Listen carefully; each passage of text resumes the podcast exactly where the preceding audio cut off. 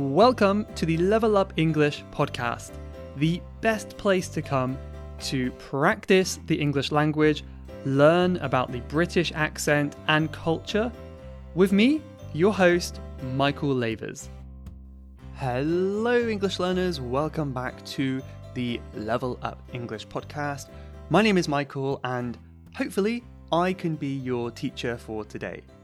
I am answering a listener audio question today all about B2 level and how to kind of surpass that kind of B2 intermediate level and get to an advanced level. This is a problem that the majority of my learners have faced, and I have faced as well. And I think it's going to be a good one. If you need an extra hand listening to me today, you're always welcome to gain access to the transcripts by becoming a transcript member on Level Up English. And you can do this at levelupenglish.school slash transcripts. And if you unlock the page, you will have access to all of the past and future transcripts over there. So it's really good if you want to kind of read what I'm saying while I'm saying it. The last thing I want to kind of mention or advertise today are my group study lessons. So, again, these are starting in June 2021. The first kind of batch of them are going to be five lessons throughout June and then maybe one week in July. And basically, we're going to be studying from a common English textbook, but I'm going to kind of take the content and convert it into my special PowerPoints and make it suitable for a Zoom class. So if you want to learn with a group, I think there's so many benefits to group learning and it's a great way to improve all aspects of your English with a group and with me as well. It's something I've never done before, but I'm really excited. I'm really excited for this. So I hope you are as well. And space is limited. There's only so many spaces I can accept. So if you want to join, now would be a good time. If you want to join the group lessons, you could try it out just this first time, then you can go to ewmichael.com slash group study. That's group study. Okay, so I am answering a very, very nice audio message I got, and this is from Rahad in Yemen. I hope I pronounced the name kind of okay. But okay, I'll play her audio message now because it was a really good one. Hello, Michael, and hi for all your listeners. If you're gonna share this audio, hope you're all having a good day. Well, I'm really excited because I really love this podcast, and also I wanted to do something out of my comfort zone because I don't usually speak in English in front of others. So, thank you for this opportunity. Well, I have two questions for you. The first one is What is the B2 level from your point of view? And the second thing is, well, my level in English is B2, but sometimes when I watch elementary lessons, I still learn new things from them, like new vocabulary, which confused me in a way. so, yeah, the question is how can I take my English to the next level? Because sometimes I feel like I'm stuck with the same level. Thank you. Okay, thank you very, very much for that kind audio message. Um, basically, she said she wanted to do something out of her comfort zone because she doesn't usually speak in English. And I just want to say, I find that very hard to believe because your English is fantastic, first of all.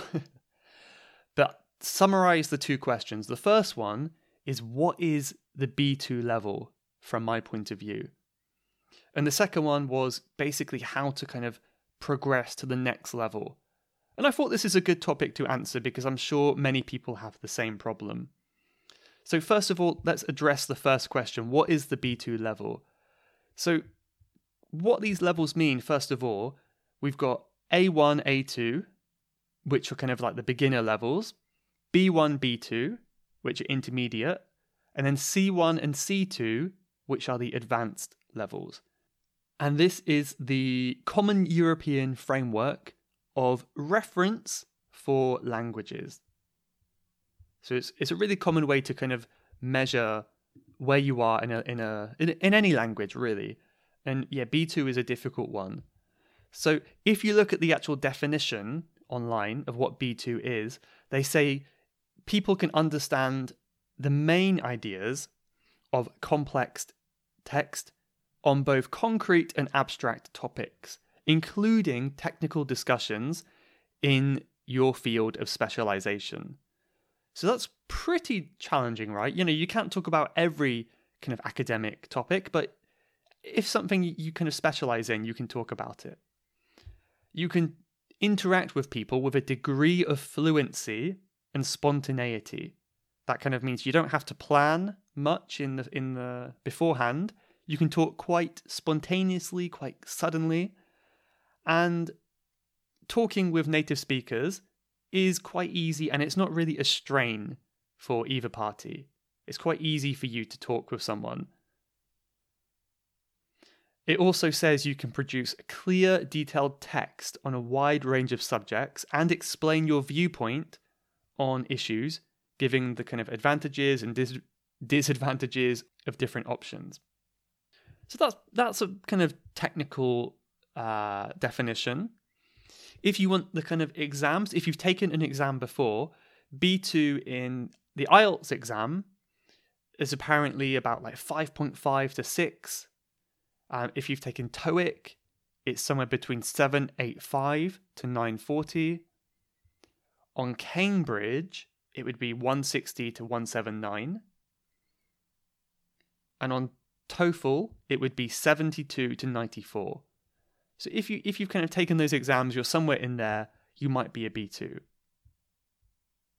Although exams are not always the best way to find out because you know, exam scores don't reflect always they don't always reflect your real skill. You know, you can easily well, I won't say easily, but many people can get a high score in an exam, but then just be quite terrible at speaking to someone. Um, Olly Richards, who I had before on this podcast, uh, has a good definition. I believe he said a B2 level is someone who can kind of go to the pub, go to the bar, and have a conversation with people on most topics quite comfortably. And it's not difficult for any person. It's quite comfortable to have a conversation. You're not having to ask them to repeat themselves. But yeah, I would just say here don't worry too much about levels because it, it really doesn't matter. Um, I think people generally just use it as a way to compare themselves to others. So I think focusing too much on levels will often just make you feel disappointed. And, you know, I'm saying this because it's my experience too. You can study for years, and yet your level is the same, even though you've actually improved a lot. So for me, I'm really stuck in this place of my Japanese, somewhere around the B levels. I've studied for years, and if I compare myself to the you know, European framework, I haven't really increased, but I know I have improved a lot um, in more subtle ways, in confidence, in vocabulary. But yeah, I recommend um, don't worry about your level. Just kind of worry about your personal progress. Um, it doesn't need to have a level usually. But okay, let's respond to the second question. So the second one was my level is B2, but sometimes when I watch elementary lessons, I still learn new things and they confuse me. So, how can I take my English to the next level? I feel like I'm stuck. And that's a common problem. So, it sounds to me like you're at some kind of intermediate plateau. A plateau is like a flat, high piece of land. So, you're not kind of going up anymore, you're kind of stuck, not improving. And this affects people at different levels. You know, for some people it might be low intermediate, for others it might be high intermediate. And the reason why this intermediate plateau exists, I think, is because 80% of the words we use in everyday speech are very, maybe it's just 20% of vocabulary. You know, it's a very limited amount of words. So you don't come across many new words because you've learned the important ones. And when you do learn new words, maybe you're studying a more advanced topic, you may not see them again for a long time because they're not everyday words. So that makes it really hard to remember things. So you have to try a bit harder. And as I said before, my Japanese has been here for so, so long. But I've seen a lot of improvement recently through more immersion. So I'm going to give some tips now of how you can do that. So, first of all, just focus on what you love and do it in English. This is important at any stage, but I think especially when you get to this intermediate level, don't think of it so much as study, perhaps. Just focus on what you love doing. What do you love to do in your life? How can you kind of involve English in that? You know, get creative, think of all the things you can do. Now, I've mentioned it a little bit before about immersion on a previous episode, so that would be a good one to listen to. I would also suggest considering ditching the study books. You know, ditching means leaving behind, abandoning. So, study books are useful and especially useful when you are a beginner. But in my opinion, when you get more advanced, they become less useful. And I think it's more important just to have authentic material, authentic practice with the language. And that could be conversations, listening, uh, video games, you know, recipes in English, whatever it is that you like. Just kind of try to get as much English in your life as you can. It's also a good time to consider about to consider changing your routine. This is kind of connected to that point.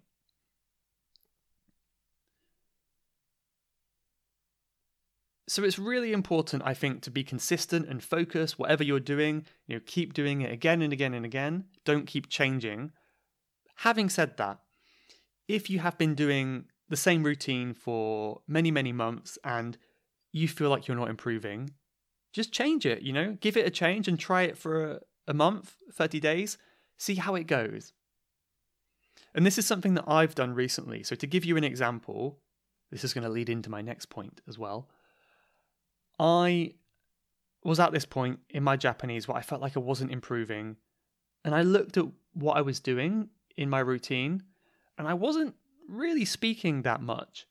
So these days, my routine is changing. I'm speaking several times a week. I'm having conversations, I'm listening, I'm talking to myself, I'm writing a diary every day.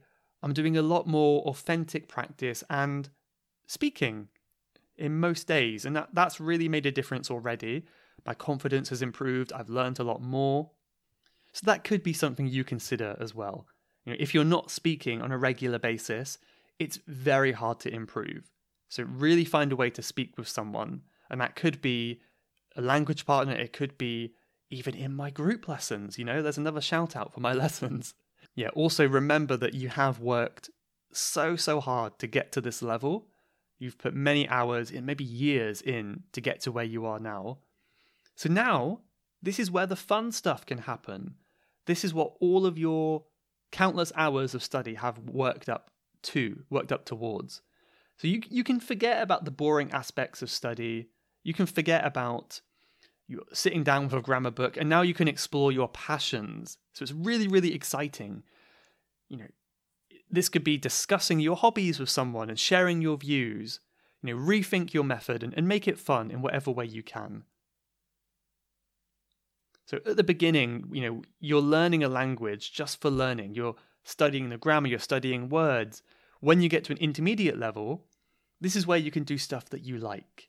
Yeah, so make it as fun as you can and don't limit yourself. There's there's no one way to learn a language. You can get creative.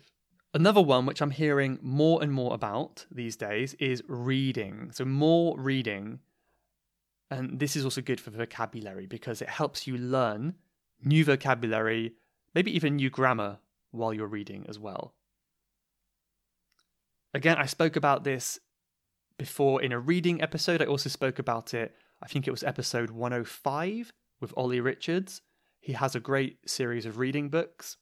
I really think a daily reading practice is something that everyone should have in a language. And it's also a really good way to get comfortable not knowing the meaning of words and guessing them from context. And this is something that native speakers do as well. And also, this is a reason why people who are stuck on the plateau can feel so sad. You know, you come up, you feel like you've You've invested so much time into your learning, but yet when you're reading, there's still so many things that you don't understand. Like, why don't I understand this word? I should know it. I should be better than this. But no one knows all the words, of course, and it's a good practice to kind of see a word and don't feel bad that you don't know it, because there's so many words, it's impossible to know them all. But maybe guess from context. Oh, I wonder what this means. Let's let's find out. So there's a lot of benefits from reading. And then the next stage of this is basically when you can use your vocabulary in your speaking. So what I've been doing recently is I've been reading blog posts on my hobbies recently. So yeah, once again to reference the previous episode, uh, when I spoke to Olly Richards, he gave some fantastic advice and even stuff that it had an effect on me too. So he basically said, if you find it enjoyable, that's much more important than the difficulty of the text. So I took that advice and I did an experiment. I've been reading about Stoicism in Japanese. And if you listen to an episode a few episodes back, a few weeks ago, you might know a little bit about Stoicism because I spoke about it there. But yeah, this is a complex philosophy. And as you can imagine, in a second language, it's very difficult. But I was reading about it and it went okay. I learned a lot of new words um, connected to the topic. But then I spoke about this with my Japanese teacher and I was able to practice the words that I learnt and cement them into my long term memory. So, practicing what you learn is a really good way of helping them stay in your head. So, I think a combination of reading and speaking is one of the best things you can do. And speaking about what you read, you just, it, could, it could just be like a quick five minute summary with your teacher or your partner. And it's a really good way to remember. The last thing I want to mention, another thing that I'm trying more recently, is something called language islands. Language islands. This is a really interesting concept, and I think it was originally, the term originally came from Boris Shekhtman. That's a hard name to pronounce, but maybe I got it kind of right. And anyway, he said a language island is a small but very well memorized, much practiced, and frequently used monologue. So, as far as I understand it, basically the idea is not to jump around from topic to topic. So, let's say you have a weekly language lesson in English. Every lesson you talk about something different. So, you go from the environment, then you go to space travel, then you go to philosophy, then you go to hobbies, and you're moving from topic to topic. But the downside of this is your vocabulary is changing every time, and you're not allowing the words you practice to consolidate and stick in your mind. So, the idea of an island is to stick on one island for some time. So, maybe spend a few weeks focusing on one topic. You could talk about, let's say, if you're more beginner, talk about hobbies. You spend a few lessons talking about hobbies, you read about hobbies, you get all this vocabulary. Like it could be like the phrasal verb to take up, take up sports, I means start a new hobby. Give up, you know, stop a hobby, give up a hobby. You're learning all these words. Then, when you're confident, then you can move to a nearby island. So switch from hobbies to it could be, you know, video games, which is maybe connected to your hobbies. So kind of don't keep jumping around from topic to topic because that might hinder your ability to memorize. And my final kind of reminder, I suppose, is as you improve as you get higher up that kind of language level ladder, you have to spend more time in the language to improve. So when you're a beginner, you can study for five minutes every day and you can like double what you know. And I'm doing this with my Cornish language at the moment. I just spend five minutes a day learning and I'm learning so much every day because I don't know anything. Anything I learn is new to me, basically. So, what I learned today was maybe 5% of my knowledge of the whole language, right? But when you get to an intermediate level, if you use the same time as when you were a beginner, you're not going to improve. Let's let's be blunt about it, right? So as you increase from beginner to intermediate, you might even have to double or triple the time you spend on the language. And this becomes even more true when you're going from intermediate to advanced. You have to spend even more time on the language. I know that sounds scary, but the good thing is it doesn't have to be sat down at a desk. As I mentioned before, spending time in the language could be going to a restaurant where they speak English, talking to them in English. It could be meeting people, it could be listening, video games, whatever you like. You know, do it in English, but just do a lot more than you did before. Have confidence that you can get through the intermediate plateau. Be positive, and I'm sure it will pay off in the long run. Hopefully, that was helpful. Again, this is something that I'm struggling with myself, and I kind of giving you the stuff that I'm seeing success with, and I've heard other people say. Hopefully, that's useful. So, let me know what tip was your favorite there.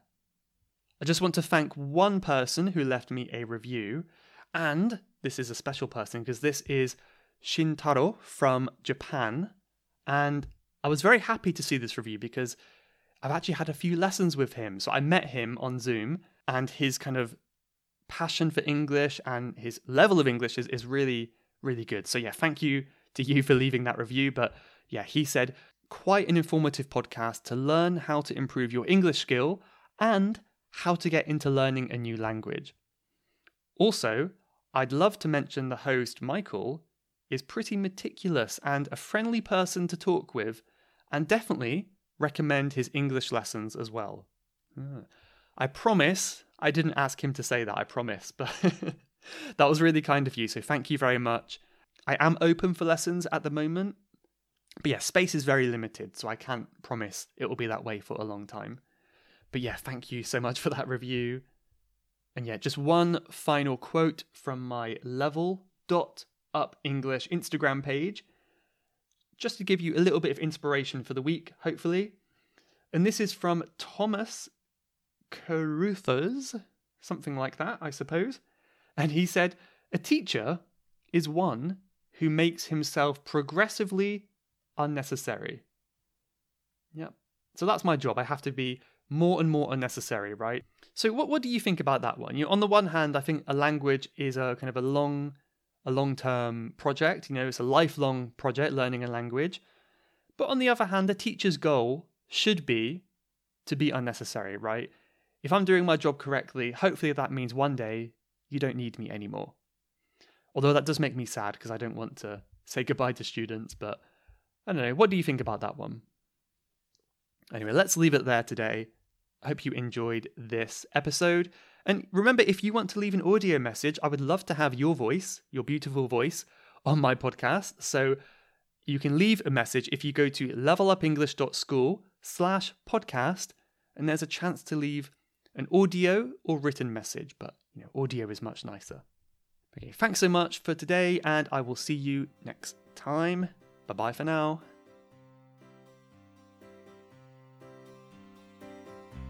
You have been listening to the Level Up English podcast. If you would like to leave a question to be answered on a future episode, then please go to levelupenglish.school forward slash podcast. That's levelupenglish.school slash podcast. And I'll answer your question on a future episode. Thanks for listening.